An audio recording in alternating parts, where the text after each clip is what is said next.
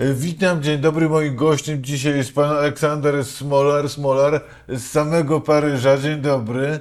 Dzień dobry, dlaczego z samego? No nie, chcę... Jest taka uniwersytet, jest taka szkoła wyższa pod Warszawą, o której zwolennicy, o której złośliwie naukowcy Uniwersytetu Warszawskiego, rozszyfrowując skrót tej szkoły, mówią Uniwersytet koło, koło, koło samej Warszawy, więc jest tak trochę, trochę szyderczo, kpiąco, trochę autoironicznie. Rozumiem. Trzy, tr, trzeci dzień próbujemy komentować wynik wyborów, ale mam wrażenie, że, że wciąż yy, nie, nie, poświęcono wystarczająco czasu też tej perspektywie europejskiej, tego co się w Polsce stało. Czy, czy w Europie w ogóle to, co się stało, zauważono? No, zauważono, oczywiście wszędzie były artykuły, często bardzo, e, bardzo obszerne, e, przeważnie e, merytoryczne i można powiedzieć bez błędów, chociaż, chociaż trudno było też znaleźć jakieś oryginalne analizy. Ale też trzeba powiedzieć, że, że Polska pewnie by była znacznie bardziej jeszcze obecna w mediach zachodnich, gdyby nie wydarzenia globalne, które miały miejsce. No, przede wszystkim e, mam na myśli e, wojnę na, na Bliskim Wschodzie Izraela z Hamasem, która zajęła e, pierwsze strony, wiele stron głównych, głównych gazet, ale, ale tym niemniej oczywiście, oczywiście Polsce sporo, sporo miejsca poświęcono, znaczy wadze tych zmian, jaki charakter miały te zmiany i jaką, jakie to ma znaczenie dla Polski i dla Europy. Jakie to ma znaczenie według zachodnich mediów, francuskich i według pana? To- to- Jakie to ma dla Polski znaczenie, jak rozumiem, Nie, dla, dla Europy, bardziej dla Europy. ja rozumiem, nie to jest moja rola dzisiaj. E, Bardziej dla Europy e, to, to, jest, e, to jest trudne do przewidzenia, ale można powiedzieć, że tu parę, parę e, elementów może odgrywać rolę. Po pierwsze, e, często jest to tak interpretowane, że jest to pierwszy fakt od dawna, który by pokazywał na odwracalność procesów e, procesów, które się zaczęły przed, przed wielu laty, po- pojawienia się państwa autorytarnych, czy przynajmniej to jak to się nazywa, populistycznych czy i liberalnych w, w krajach zachodniej demokracji, w Unii Europejskiej, ale nie tylko. Tu się oczywiście mówi również o Stanach Zjednoczonych i o Trumpie i o możliwości jego powrotu. Czyli Polska jest przedstawiana często po pierwsze jako przykład, że to jest odwracalny proces, że Polska pokazuje, że to wcale nie jest tak, że to nie jest proces e, e, odwracalny. Jakie są argumenty przytaczane, e, czy one zawsze są słuszne, to jest inna sprawa. E, e, Po drugie, e, że to jest, e, że to e, jest e, pierwszy taki znak od dawna też e, umacniania się Unii. To znaczy, że e, Polska, e, wracając do demokracji, wraca równocześnie do Unii Europejskiej, do krajów przychylnych Unii Europejskiej, zainteresowanych Unią Europejską i że Polska jako duży kraj, no to jest bodaj piąty e, z kolei, jeżeli chodzi o wielkość, e, może odegrać istotną rolę w umacnianiu Unii Europejskiej. Nie tylko piąty, to, to co jest również ważne, jako największy kraj naszej części Europy, a więc, że może również pociągnąć za sobą inne kraje Europy Środkowo-Wschodniej, chociaż oczywiście pamięta się i było to komentowane, chociaż nie tak jak wybory polskie, mianowicie wybory, które miały miejsce niedawno e, w Słowacji, prawda, które, których efekt był dokładnie przeciwny, to znaczy, gdzie do władzy dosz- doszedł były też premier, też mówię, bo to jest podobieństwo i jedyne podobieństwo z Donaldem Tuskiem, e, były premier Fico e, i który ma wyraźnie e, nie- nie tylko populistyczne skłonności, ale prorosyjskie skłonności i pierwsza decyzja jego rządu to było zaprzestanie e, pomocy Ukrainie. Prawda? Więc, więc Polska tutaj jest takim e, optymistycznym znakiem e, i to w przypadku e, dużego kraju e, optymistycznym znakiem e, możliwego pozytywnego rozwoju Unii Europejskiej. Jak dobra wiadomość dla Europy z Polski może się przetłumaczyć na ewentualne dobre wiadomości dla Polski z Europy? Mnie się wydaje, że to jest y, łatwiejsze jeszcze i bardziej oczywiste. To znaczy, że mnie się wydaje, że, e, że nawet bez ostatecznych decyzji, to znaczy bez ostatecznego uformowania rządu i, i zwłaszcza bez, ustaw, bez ustaw e, reformujących czy przywracających e, stan no, sprawiedliwości sądów, prawda, poczynając od Trybunału Konstytucyjnego, Sądu Najwyższego, aż po, aż po sądy e, zwykłe, e, że nawet jeżeli ten proces nie będzie zako, za, zakończony, czy też jeżeli będzie nawet zablokowany w którymś momencie e, przez prezydenta, e, to i tak Polska może liczyć na E, na, na przychylność, na pozytywne decyzje ze strony Unii Europejskiej. To znaczy, że tutaj po prostu dowody pozytywnej ewolucji i dowody zmian, które były postulowane e, przez Unię Europejską wtedy, kiedy się umawiała e, no, z rządem polskim, z Mateuszem Morawieckim, na temat kamieni milowych, na temat zmian, które Polska dokonać musi, żeby móc korzystać z funduszy europejskich po 1989 roku była tak zwana dywidenda pokoju. Czy tutaj Polska może liczyć na swoistą dywidendę odzyskania demokracji i praworządności? Moje, moim zdaniem na pewno tak, chociaż to nie jest porównywalne. Wtedy to była prawdziwa dywidenda i to było pewne ryzyko ze strony krajów europejskich, wtedy kiedy prawda, e, pomagały, czy, czy e, e, Natomiast, natomiast teraz to, to jest wyraz przekonania, że Polska idzie w dobrą stronę, tylko że może to zająć czas pewien ze względu na ograniczenie instytucjonalne, ze względu na to, że szereg instytucji e, e, PiS będzie jeszcze kontrolować na, nawet po uformowaniu rządu dzisiejszej opozycji demokratycznej. O co ta demokratyczna, praworządna, znowu europejska Polska może zagrać raz w Europie przy większym polu manewru, przy y, dobrej woli y, Brukseli zachodnioeuropejskich partnerów, żeby wywalczyć coś nadającego realnego sensu polityczno-gospodarczego, realnego wymiaru tego, temu potencjałowi piątej potęgi europejskiej. No znaczy tutaj korzyści dla Polski są oczywiste, prawda? To chodzi raczej, jak rozumiem, pytaniu o korzyści dla Unii Europejskiej, dlatego że e, Polska e, może skorzystać z bardzo poważnych funduszy, które mogą e, zdynamizować polską gospodarkę, zwłaszcza jeżeli chodzi o infrastrukturę, różnego typu inwestycje przy bardzo niskim poziomie obecnych nakładów inwestycyjnych. Wtedy, kiedy, kiedy powstawały prawda, rządy, rządy Prawa i Sprawiedliwości, obiecane obiecano, że e, nakłady inwestycyjne osiągną 25%, prawda, PNB e, w istocie teraz jest 17%, czyli to jest jeden z najniższych wskaźników Unii Europejskiej. Otóż Unia Europejska tu bardzo, bardzo może pomóc zdynamizowaniu e, rozwoju gospodarczego Polski. Na marginesie można powiedzieć też, że może pomóc w przezwyciężeniu pozostałości po rządach PiSu, to znaczy, że teraz będzie prawdziwe bilans sporządzany, jak poważną cenę Polska e, będzie musiała zapłacić za rządy dotychczasowe PiSu i ta pomoc Unii Europejskiej może ułatwić e, przezwyciężenie, można powiedzieć, tych obciążeń. Jeżeli, jeżeli chodzi o Unię Europejską, to tu jest, to tu jest szereg bardzo ważnych, bardzo ważnych elementów. To znaczy, że po pierwsze, poczynając od możliwości blokowania rozwoju krajów autorytarnych w ramach Unii Europejskiej.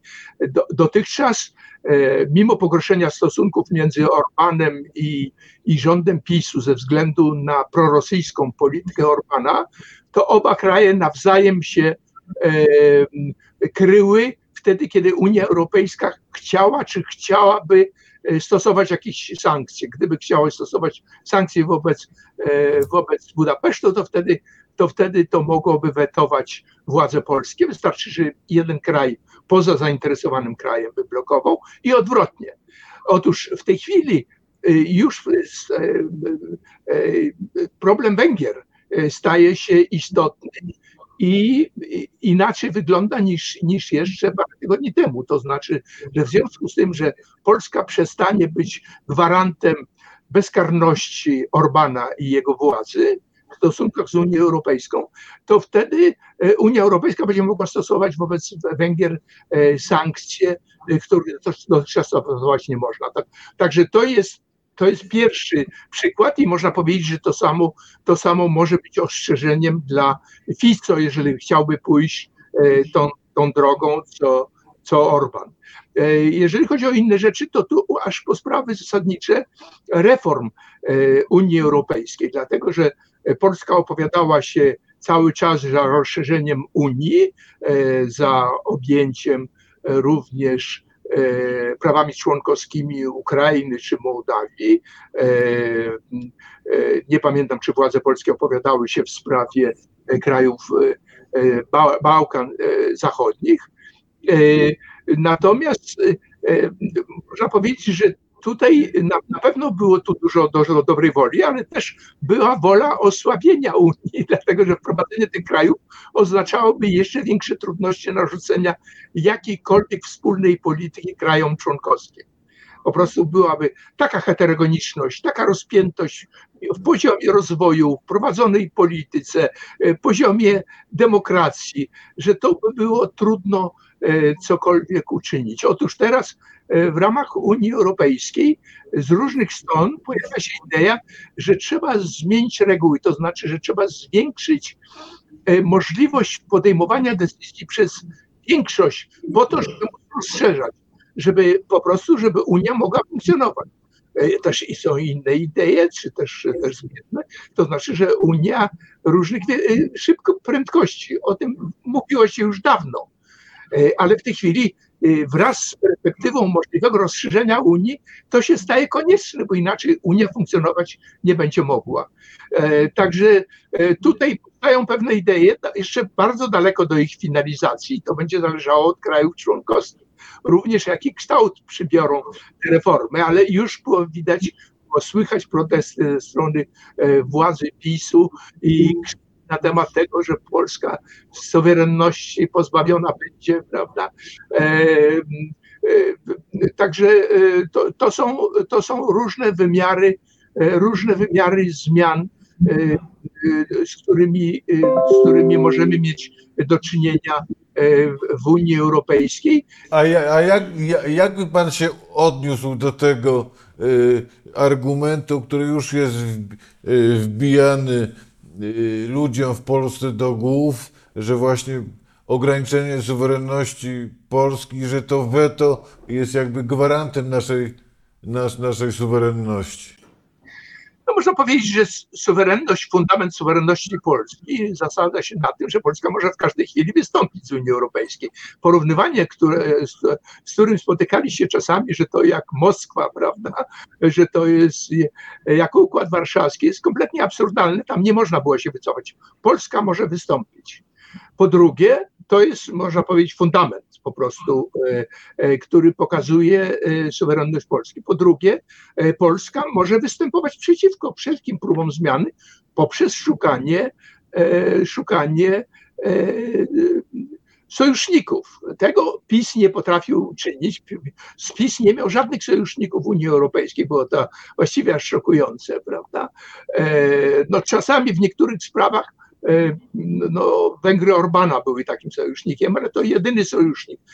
Ale tu oczywiście no, w takiej organizacji, gdzie jest tak wiele państw, dzisiaj już 27, a to może być sporo ponad 30, e, to wtedy e, siła każdego kraju zależy od zdolności porozumienia się z, przynajmniej z grupą innych krajów, po to, żeby zapewnić mniejszość blokującą, albo żeby narzucić własne idee. To jest możliwe, tylko to wymaga to wymaga wysiłku. Po trzecie, można powiedzieć, trzeba się zastanowić, e, można powiedzieć, sama Unia Europejska powstała jako idea rezygnacji z części praw narodowych na rzecz wspólnoty, po to, żeby móc lepiej realizować interesy narodowe. I to jest sprawa fundamentalna.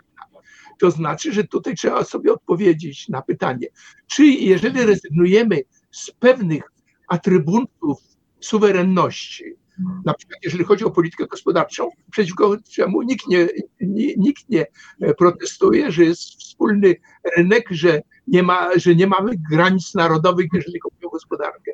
Czy rezygnując z pewnych atrybutów tej suwerenności, czy nie jest tak, że my wzmacniamy w istocie nasze państwo narodowe poprzez wzmacnianie też Unii Europejskiej.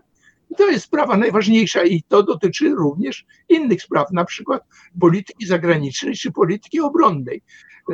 To nie ulega wątpliwości, że Unia Europejska, mimo to, że reprezentuje sobą ogromny potencjał, zarówno ludnościowy, jak i gospodarczy, jest równocześnie aktorem słabym dość, jeżeli chodzi o politykę zagraniczną i powiedzmy potęgę, potęgę militarną. Otóż, czy to jest w interesie Polski? Nie w interesie Polski jest, żeby, żeby razem z Unią, żebyśmy mogli bronić wspólnych interesów, zwłaszcza w sytuacji, w której Stany Zjednoczone są naszym sojusznikiem, najważniejszym sojusznikiem militarnym poprzez NATO czy bezpośrednio, ale równocześnie Stany Zjednoczone w sposób naturalny mają interesy na innych kontynentach i jak wiemy dzisiaj, to przede wszystkim są Chiny, zagrożenie ze strony Chin i po drugie no, chociażby Bliski Wschód. Czyli jest rzeczą bardzo ważną, żebyśmy mieli ten, ten potencjał, e, zarówno jeżeli chodzi o politykę zagraniczną, jak i jeżeli chodzi e, o obronność, ten wielki potencjał wspólny europejski. Otóż po to, żeby mieć taki potencjał, musi być mechanizm wspólnego podejmowania decyzji. Otóż byśmy nigdy nie słyszeli odpowiedzi na pytania, czy to jest w interesie Polski, czy nie jest w interesie Polski, żebyśmy mieli wielki e, potencjał, zarówno jeżeli chodzi o politykę zbrojeniową, jeżeli chodzi o potencjał obronny, jak i jeżeli chodzi o politykę zagraniczną. Oto są różne pytania, na które oczywiście władze polskie, każda władza polska będzie musiała odpowiedzieć. I... A czy, czy, czy wspomniał Pan o gospodarce? Czy dysk, dyskusja nad y, wprowadzeniem w Polsce euro, która prawa, prawie w Polsce umarła, według Pana powinna znowu ożyć i, i się rozpocząć na poważnie? Moim zdaniem, moim zdaniem ona powinna. Natomiast oczywiście trzeba brać pod uwagę również e, pewne uprzedzenia, pewne obawy e, społeczeństwa. To znaczy, żadna najbardziej racjonalna nawet decyzja, e, gospodarcza nie będzie racjonalna, jeżeli nie będzie miała akceptacji społeczeństwa. Czyli innymi słowy, to nie musi nastąpić natychmiast, ale to jest oczywiste. Zresztą Polska podjęła takie zobowiązanie, przystępując do Unii Europejskiej. E, I nigdy nie zostało to wypowiedziane formalnie. E, także, także to, to uważam, ale można powiedzieć, że tutaj nie było żadnego terminu podanego. To jest problem oceny e, władz polskich i społeczeństwa polskiego, jeżeli byłoby to w tej sprawie na przykład referendum rozpisane, kiedy by się to dokonało, prawda? Widzimy, że różne kraje z naszego regionu, które przystąpiły do, do strefy euro, odnoszą korzyści z tym związane, włącznie z Słowacją, o której mówiliśmy. Nikt włącznie z Fico nie mówi o tym, żeby wystąpić ze strefy, ze strefy euro. E, kraje bałtyckie, prawda? No, e, Słowenia, czyli innymi słowy, różne państwa z naszego regionu odnoszą korzyści, ale jak rozumiem, tutaj mogą być psychologiczne opory, które należy brać pod uwagę. Jakby pan odpowiedział na mało, w mało wyrafinowany sposób brzmiące pytanie, dlaczego PiS i Kaczyński przegrali? O, to jest dobre pytanie, tylko ono jest bardzo szerokie. To jest bardzo szerokie pytanie, bo muszę powiedzieć, że, że nie byłem tu jedyny. Nie miałem przekonania w ogóle, że przegrają. I mnie się wydaje, dla różnych powodów, które w czasie kampanii wyborczej nie były zresztą wspominane. Ja nie wiem, czy teraz mamy czas żeby o tym, żeby, żeby o tym mówić.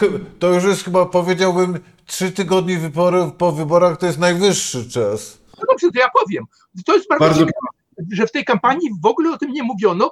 Wtedy, kiedy na początku ten temat się pojawiał. To znaczy jest, był problem, po, po, po pierwsze był problem bardzo poważny z dziedzictwa okresu transformacji. Transformacja lat 90., początku naszego wieku przyniosła ogromne zmiany i pozytywne dla Polski, ale nie dla wszystkich.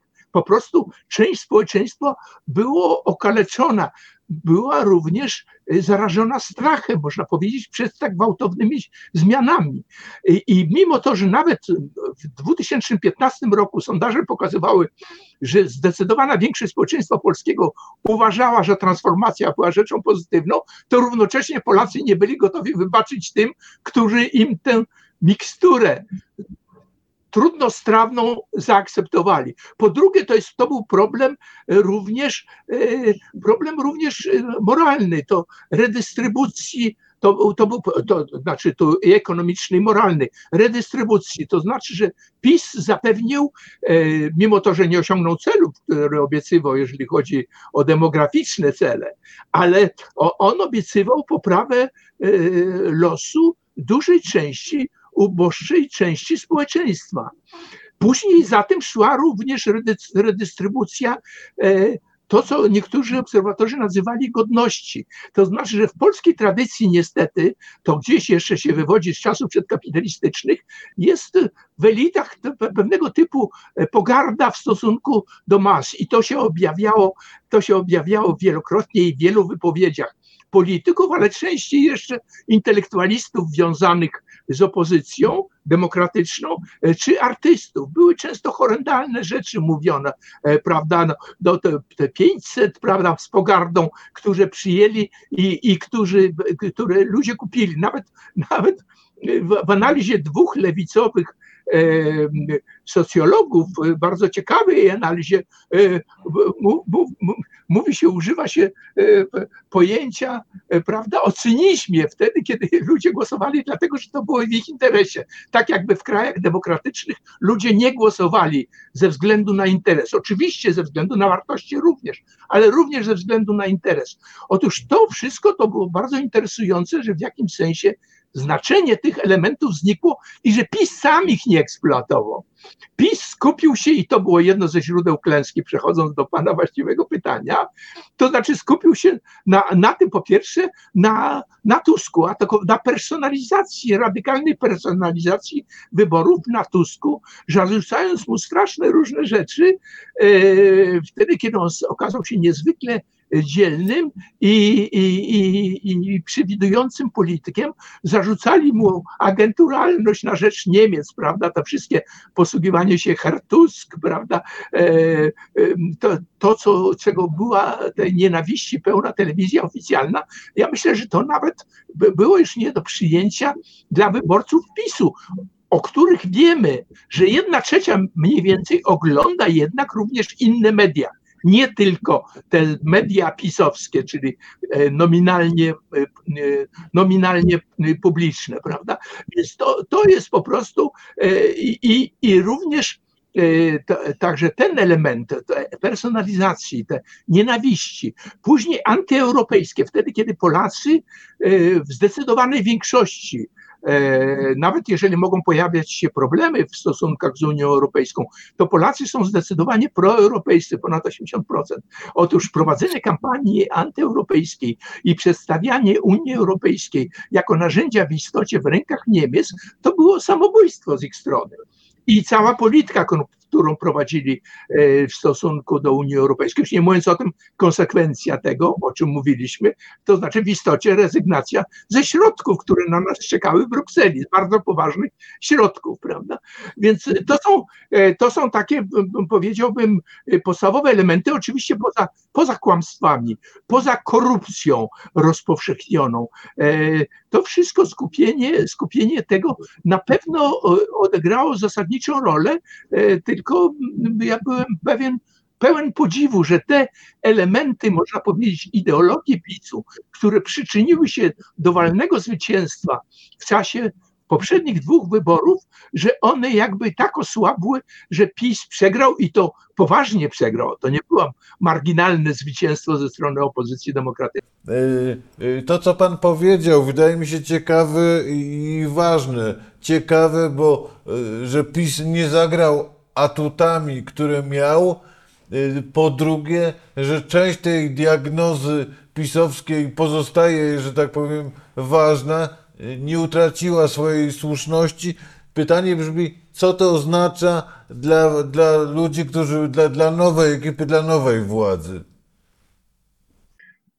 no, no, nowa władza zwraca się y, zasadniczo do innego elektoratu, powiedzieć. E, I, i, I sukces e, będzie tylko utrwalał przekonanie, że zarówno język, jak i polityka obiecywana jest słuszna. Natomiast mnie się wydaje, e, że, że tutaj potrzebna jest głęboka analiza, której nie było. Nie było poważnej dyskusji na temat tego, mimo to, iż pytanie było często zadawane, jak to się dzieje, że PiS mimo tylu błędów, mimo korupcji, mimo wpadek, mimo izolacji, że ciągle utrzymuje e, bardzo wysoką pozycję w sondażach opinii publicznej e, e, poparcia społecznego, prawda? To jest pytanie fundamentalne, które było wielokrotnie zadawane, ale nie było poważnej refleksji na ten temat. I tutaj mi się wydaje, że to, co powiedziałem, to znaczy refleksja e, nad tym, e, jakie były źródła e, sukcesów PiSu. I, to, co mówiłem, ten problem, problem godności, problem klasy ludowej, to znaczy nie zdobędziemy oczywiście poparcia wszystkich ludzi, to nie o to chodzi, ale nawet poparcia, jeżeli nie zdobędziemy poparcia, to można przynajmniej neutralizować i przynajmniej pokazać, że nie lekceważymy, że nie pogardzamy ludźmi, którzy boją się zmiany, dlatego że to we wszystkich krajach występuje. We wszystkich krajach, które uległy zmiany, transformacji, poczynając od rewolucji Meiji w Japonii w XIX wieku, była bardzo ostra reakcja antyzachodnia, była związana ze strachem przed modernizacją. To jest rzecz normalna. Nie należy tro- traktować tego jako, jako pewnego rodzaju inwalidztwa części Polaków. To jest rzecz normalna. Trzeba temu bacznie się e, przyglądać i, i traktować z szacunkiem. Ludzie mają prawo do własnego bólu, mają prawo do własnych obaw. Trzeba umieć na to odpowiedzieć. I to, co przedtem mówiłem w innym kontekście. Racjonalna polityka gospodarcza nie polega tylko na racjonalnym wyborze czysto ekonomicznym, tylko również na szukaniu kompromisu z nastrojami społecznymi, z, y, y, z również y, z, z opiniami, z podziałami politycznymi. Trzeba zdobyć większość społeczeństwa, trzeba zdobyć większość w polityce po to, żeby móc jak najlepszą politykę realizować, nawet jeżeli ona nie będzie idealna z czysto technicznego, merytokratycznego czy ekonomicznego punktu widzenia. A, a y, jakie problemy potencjalne poza tradycyjnie powiedziałbym emocjonalnymi problemami y, może stworzyć y, nie- niespójność trzech, czterech w zasadzie partii koali- koalicyjnych? To będzie trudny związek, prawda? On, to zobaczymy, bo tak naprawdę bardzo dużo zależy od, od, również od cech osobistych i nie zawsze w czasie tej kampanii było dobrze. To znaczy często narcyzm, ambicje osobiste e, brały górą. E, Ale uważam, że w sumie e, politycy, przywódcy tych partii wykazali wielką dojrzałość i widać było też czysto osobowościowe zbliżenie. Teraz y, e, oni muszą zachować tę zdolność, to znaczy tę zdolność wzajemnego rozumienia i tę świadomość, że muszą, że to jest konieczność, jeżeli chcą prowadzić w dalszym ciągu politykę unowocześniania Polski, że oni muszą muszą się porozumieć. Gdzie są największe zagrożenia? No to wiadomo, tam gdzie dochodziło do konfliktów. To są sprawy kulturowe czy obyczajowe, to jest problem chociażby bezpośrednio, to jest problem e, aborcji i tutaj obie strony, można powiedzieć, sporu muszą e, brać pod uwagę wrażliwość drugiej części. To znaczy z jednej części, ta bardziej konserwatywna część musi zdać sobie sprawę, to co jest widoczne, że większość społeczeństwa dzisiaj chce tego, chce tych zmian, prawda? prawda? Ale równocześnie powiedzmy ci, którzy są za zmianami, muszą sobie zdawać sprawę, że duża część Polski nie przestała być konserwatywna. Nawet jeżeli głosuje na większość dzisiejszą, to w swoich ocenach kulturowych, społecznych, w pewnej tęsknocie za tradycyjną rodziną, za tradycyjnym narodem, w pewnej wizji patriotyzmu pozostała konserwatywna. I znów tu potrzebny jest szacunek, uznanie i szukanie kompromisu.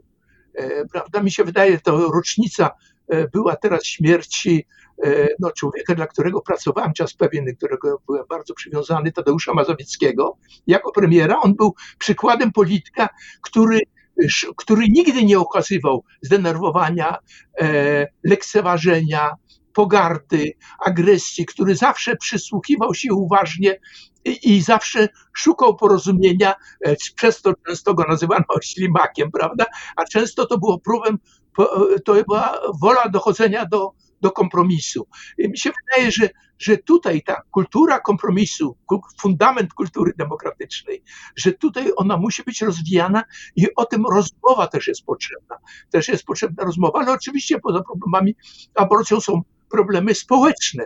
To znaczy, jak daleko możemy iść e, e, w stronę koncesji na rzecz redystrybucyjnej koncesji, prawda? E, to, to znaczy, a, a, a, a na ile sprawą zasadniczą, to jest, to jest moje zdanie i zresztą nie tylko moje zdanie, potrzebna jest refleksja i nakłady na usługi społeczne, na edukację, na, na, na, na zdrowie, prawda?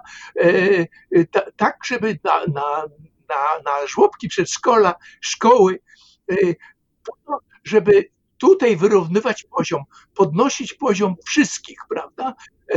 A nie poprzez dawanie indywidualnych środków, które też są potrzebne, ale które nie zapewniają, nie zapewniają postępu, chociaż konkretnie mogą poprawiać sytuację wielu, wielu rodzin. Więc tu jest, tu jest potrzebna, potrzebna jest y, dyskusja, której znów nie widzę, albo ona czysto techniczna, właśnie y, y, czy ty ustąpcie z tego, my ustąpimy z tego, ale wpierw trzeba się głębiej zastanowić, co to oznacza w istocie głębiej każda z tych idei, która ma za sobą pewną wizję społeczeństwa i pewną wizję dobrego społeczeństwa, dobrego społeczeństwa, które jest w stanie współżyć, prawda, jako społeczeństwo, jako wspólnota i która czuć się będzie dobrze i która będzie, no powiedzmy, użyjmy tego słowa, szczęśliwa w ramach tej wspólnoty. Jakby Pan nakreślił y, Pana zdaniem y, katalog najważniejszych priorytetów dla nowej władzy? Mi się wydaje, że ja tutaj mm, nie będę tu oryginalny, to, to bardzo wiele osób wymienia to, co się nasuwa, to, to, to, to, to jest przede wszystkim e, to jest załatwienie środków europejskich, czyli przyspieszenie tego procesu, ale z tym się też wiąże e, i to jest ważne same w sobie, ogromnie ważne, to jest problem e, systemu prawnego, prawda? Tam, gdzie to jest możliwe, poprawa natychmiast, bez, bez weta prezydenckiego, no i szukanie, trzeba powiedzieć, to jest wyzwanie samo w sobie, szukanie Y, porozumienie z prezydentem.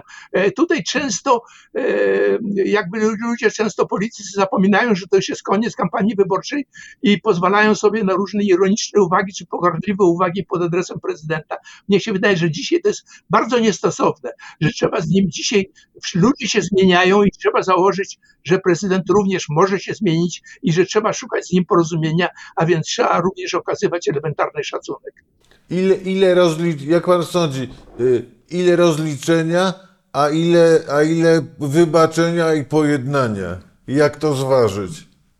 No, to jest, to jest ogromnie e, ważny problem. Moim, moim zdaniem to wymaga jak najszybszego zakreślenia i wąskiego zakreślenia granic. E, to znaczy, że jest kategoria ludzi, która powinna być postawiona po prostu e, przed sądem i tutaj nie powinno być żadnego żadnej rezygnacji z karania, e, oczywiście drogą prawną, żeby nikt tego nie mógł kwestionować z, z sądami niezależnymi. Druga sprawa to jest oczywiście to jest e, Trybunał Stanu. Polityków, postawienie polityków, których można postawić, a bardzo niewielu ich można postawić ze względu, ze względu na charakter tego Trybunału przed Trybunałem, prawda? Później jest problem naturalnej wymiany, wymiany kadr jest naturalnej wymiany kadr i tutaj, i tutaj oczywiście e, to jest bardzo ważne w przypadku na przykład sądów, jak daleko powinno pójść to w przypadku e, sędziów, którzy zostali e, mianowani w sposób niezgodny z zasadami państwa prawa, ale tutaj też trzeba, trzeba zmieniać tam, gdzie to jest konieczne, trzeba prowadzić do zmiany decyzji. Natomiast jeżeli chodzi o ludzi, jeżeli to jest konieczne, to, to ponowne e, to cofnięcie do ich, do zajmowanych przez nich stanowisk, albo też w przypadku wielu ludzi, którzy nie wykazali e, żadnych nagannych zachowań, być może potwierdzenia po prostu ich, ich miejsca. Czyli innymi słowy, e, trzeba, trzeba bardzo wyraźnie określić reguły dla różnych, dla różnych kategorii i ograniczyć zakres karania po to, żeby e, jak najwęższe grupy społeczne czuły się zagrożone tym e, językiem, który jest bardzo obecny w, w, w, w rozmowach publicznych, to znaczy karami.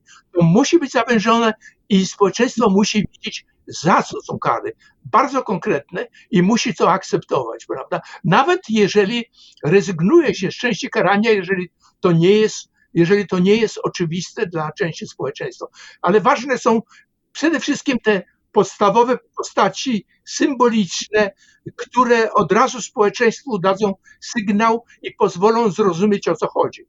Żeby to nie szło zbyt szeroką falą, tylko natychmiast prawie główne postaci, które e, na to zasłużyły, powinny być ukarane i, i oczywiście debata publiczna, to znaczy powinny być debaty e, z nowymi materiałami, które będą dostępne o konkretnych przewinieniach różnych polityków, e, polityków czy, czy sędziów, konkretnych przewinieniach, żeby społeczeństwo widziało, na jakim materiale opierają się te zarzuty i potępienie ludzi, którzy sprawowali różnego typu władze w, w ciągu e, poprzednich ośmiu lat. Na ekrany właśnie wchodzi film Napoleon. Jak widać, życie czasem potrzebuje dwóch stuleci, żeby napisać, opowiedzieć historię wybitnych postaci. E, takiej perspektywy jeszcze nie mamy, ale gdyby Pan miał dzisiaj sporządzać taki pierwszy draft historii notatki, to co ta historia powinna powiedzieć w kontekście właśnie zakończonej kampanii o Tusku i o Kaczyńskim? No, o Tusku mówię tym chętniej, że moja opinia na jego temat była inna. Ja go znam bardzo dawno i był okres, kiedy współpracowaliśmy blisko y, i to było, to było w czasach y, wtedy wspólnej partii utworzonej przez KLD, przez liberałów, prawda, i przez Unię e, Demokratyczną. E, I, i wtedy miałem często często miałem dość krytyczną, krytyczną opinię. I później zresztą też. Natomiast, natomiast muszę powiedzieć, że zapamiętałem w jego życiu politycznym parę decyzji, które były bardzo ważne. Pierwsza, e, poważna decyzja, e, to była wtedy, kiedy on odmówił przejęcia władzy po, po, w 2007 roku w wyniku porozumienia się z małymi różnymi partiami, włącznie z partią ówczesną Giertycha i, Le, i Lepera, prawda? I wtedy on uważał, że to by był kamień u, u szyi, prawda? I on doprowadził do wyborów, które wygrał. On postawił to była wysoka stawka, on wygrał. I można powiedzieć, że no jednak naj, największy podziw, jaki mój wzbudził oczywiście, i nie tylko mój, to jest oczywiste, e, to jest po pierwsze jego decyzja powrotu do Polski. To nie była dla mnie absolutnie oczywista. E, ludzie, którzy zajmowali tak wysokie stanowiska, no jeżeli chodzi o Polskę, to chociażby, e, no chociażby Aleksander Kwaśniewski, którego prezydenturę bardzo cenię i którego, którego szanuję i cenię, ale, ale on kiedy, kiedy zakończyła się jego prezydentura, on nie miał odwagi, żeby ponownie wejść do polityki. Gdyby on wszedł do polityki i przejął lewicę, to ja myślę, że PiS nigdy by władzy nie przejął. To samo dotyczy chociaż w mniejszym stopniu e, e, również Włodzimierza Cimoszewicza. Gdyby on nie rezygnował z, skandydowania. Gdyby oni obaj byli wtedy, można powiedzieć, w polu publicznym, to wtedy by była rozgrywka między trzema siłami, a nie między PiSem i, i, i, i Platformą. I wtedy moim zdaniem wynik byłby, wynik byłby zupełnie inny. Otóż Tusk miał odwagę, mimo to, że mógł sobie y, spokojnie żyć i zapewne zajmować też inne wysokie stanowiska na Zachodzie, on postanowił wrócić do, do Polski do sytuacji, w której on mógł się liczyć upokorzeniami, zagrożeniami dla jego rodziny i dla niego samego. Ja uważam, że to jest godne najwyższej, naj, najwyższego podziwu. Y, I że, I że on nie tylko podjął to wyzwanie, ale on dał z siebie wszystko. To jest kampania, która była w dużym stopniu wygrana przez niego. O tym również opozycja powinna skromnie pamiętać, że jest mało prawdopodobnie, żeby opozycja wygrała gdyby nie było Donalda Tuska. Może jeszcze a propos, warto to tutaj dodać, y, w, sensie takiego y, bilansu historycznego, że Tusk nigdy z Kaczyńskim wyborów nie przegrał. To, to, to jest prawda, ale też można powiedzieć, że się wycofał do Brukseli. Także tu, to są zarzuty, które były jemu stawiane i one nie są pozbawione, nie są pozbawione zupełnie podstaw, prawda? E, w każdym razie tam to można powiedzieć, że jego dzisiejsza droga unieważnia w ogóle e, pytania, które były stawiane w związku z jego wyjazdem do Brukseli. A, a, a, na, drugiej a na drugiej szali emerytowany niedoszły emerytowany zbawca narodu. Czy to jest koniec tej epopei? No wie, wie, wie pan, czy, czy, to jest koniec?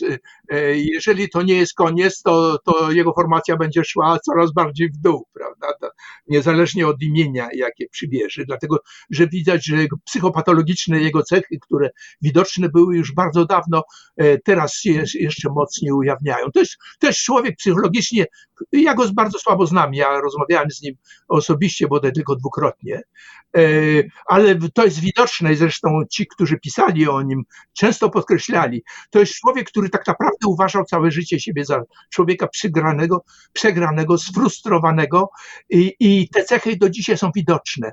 On, on prawda, e, on uwielbiał i podziwiał swojego brata, który no, osiągnął nie, nie tylko polityczne i związkowe szczyty, ale, ale również E, naukowe i, i czysto osobistym sensie również. rodzinę miał normalną. Otóż Jarosław tego nikt nie miał. Jego frustracje są do dzisiaj widoczne nawet włącznie z tym e, psychopatycznym zniszczeniem zdjęcia na, e, napisu na wieńcu przed pomnikiem na, na, na prawda, te, te czarne schody, nie wiem jak go opisać, ofiarą, ofiarą prawda, do, do, do tragedii samolot, samolotu, który leciał do Smoleńska, prawda? O, otóż u niego to, u niego to widać i, i te, te frustracje, ta wrogość i nienawiść do tych elit, które go w jakimś sensie nie, nie zaakceptowały. To zresztą jest podobne do Reagana. Reagan przecież był miliarderem. Tym niemniej on wiedział, że on nie był, e, e, przepraszam, nie Reagan, mam na mam na myśli Trumpa. Trumpa, Trump bardzo bogaty człowiek, miliarder, ale on nie był akceptowany przez równych sobie jako człowiek. I u, u, u, u Kaczyńskiego to widać. I można powiedzieć, to jest bardzo interesujące psychologicznie, on tutaj znajdował wspólny mianownik y, z dużą częścią klasy ludowej, która czuła się, y, o czym mówiłem, y, pełna obaw, sfrustrowana w, w, w okresie transformacji. Otóż frustracje, lęki Kaczyńskiego, agresja Kaczyńskiego współgrały z nastrojami, chociaż źródła były inne, z nastrojami dużej części społeczeństwa. Na końcu, na koniec chcę, na, na koniec chcę pana zapytać, uciec na moment od Polski i zapytać o tę sprawę, y, która zepchnęła trochę w ostatnich trzech, trzech tygodniach Polskę z czołówek gazet. Nie chcę wchodzić w detale pol, y, polityki bliskowschodniej, ale jakby pan y, interpretował, wydaje się, pewną eksplozję nazywanego y, antysyjonizmem, ale według mnie dość otwartego antysemityzmu w Europie i w Ameryce, w ośrodkach, w ośrodkach w akademickich, w miejscach, gdzie wydawało się, że tego już nigdy nie będzie. No to jest, e, to jest e, tak powiem, bez analizy samego konfliktu jest to trochę trudno, ale nie mamy czasu, więc do tego ograniczę się do odpowiedzi na Pana pytanie. Ja myślę, że to są różne elementy o, i nie tylko antysemityzm tu odgrywa rolę, chociaż antysemityzm również. To znaczy, że e, e, e, trzeba pamiętać, że to, jest, e, że to jest czas, w którym jeden z języków, który robi karierę na lewicy, e, to jest język antykolonialny i antyimperialny. Problematyka ta powraca i to widać w Stanach Zjednoczonych, w Europie Zachodniej i gdzie indziej. Otóż e, w, w, w perspektywie dla, dla wielu ludzi, można powiedzieć, o ile dla nas ostatnim państwem kolonialnym jest Rosja, prawda, i polityka, e, wojna przeciwko Ukrainie jest przykładem wojny imperialnej, otóż e, dla, dla, dla, dla, dla wielu krajów e, w tak zwanym e, trzecim, kiedyś nazywanym trzecim światem, teraz się mówi globalne południe, prawda? To są mniej więcej ekwiwalentne e, pojęcia.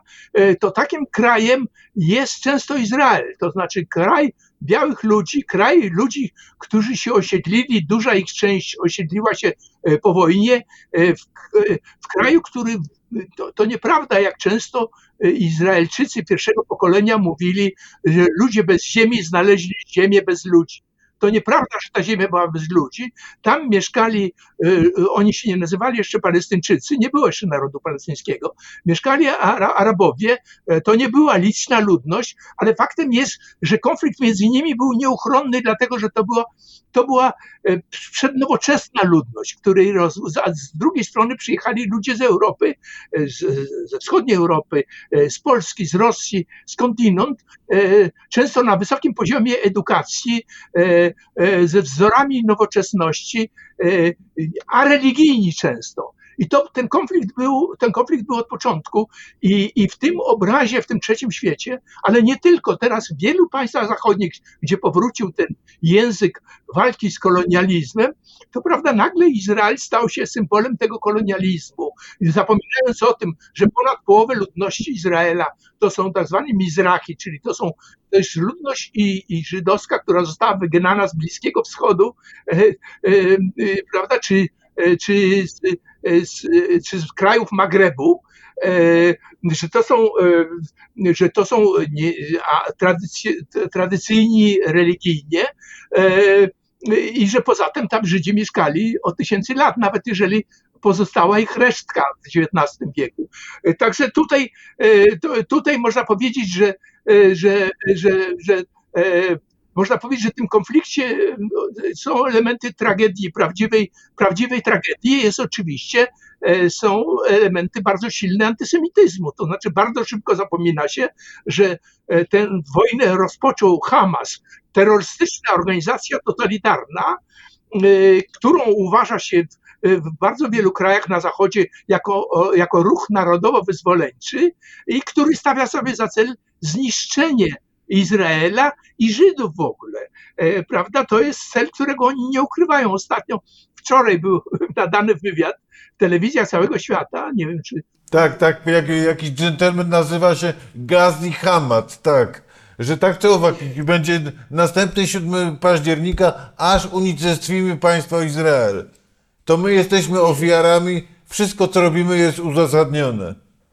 Tak jest, czyli innymi słowy, że to jest organizacja totalitarna, oni rozpoczęli. Problem teraz jest, oczywiście jeden wymiar problemu reakcji izraelskiej, to, to jest odpowiedzialność Netanyahu i on poniesie na pewno, on poniesie wysoką cenę za to, ale, ale drugi problem odpowiedzi izraelskiej, to znaczy, że odpowiedź izraelska przeciwko Gazie, gdzie jest ponad 2 miliony ludności cywilnej, skupionej niesłychanie, biednej, oczywiście wtedy w, te, w epoce mass mediów, te, telewizji, ale internetu i tak, i tak dalej, to to są obrazy nie do wytrzymania, prawda? A równocześnie e, pytanie, które często jest stawiane, no dobrze, ale co Izrael miał zrobić wtedy, żeby zniszczyć Hamas? Jak jest możliwe zniszczenie Hamasu bez za- zaatakowania gazy. To jest, to jest tragedia.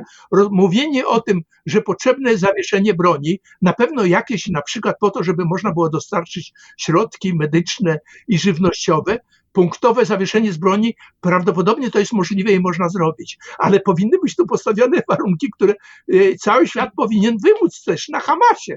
To znaczy, po pierwsze, e, prze- przestać wysyłać rakiety, e, bomby przeciwko, przeciwko Izraelowi, po to, żeby osiągnąć to minimum, prawda, to minimum. I po drugie, najlepiej oczywiście by było, żeby powstała, e, Macron proponował coś takiego, ale zbyt ambitnie, e, koalicja dla, można powiedzieć, e,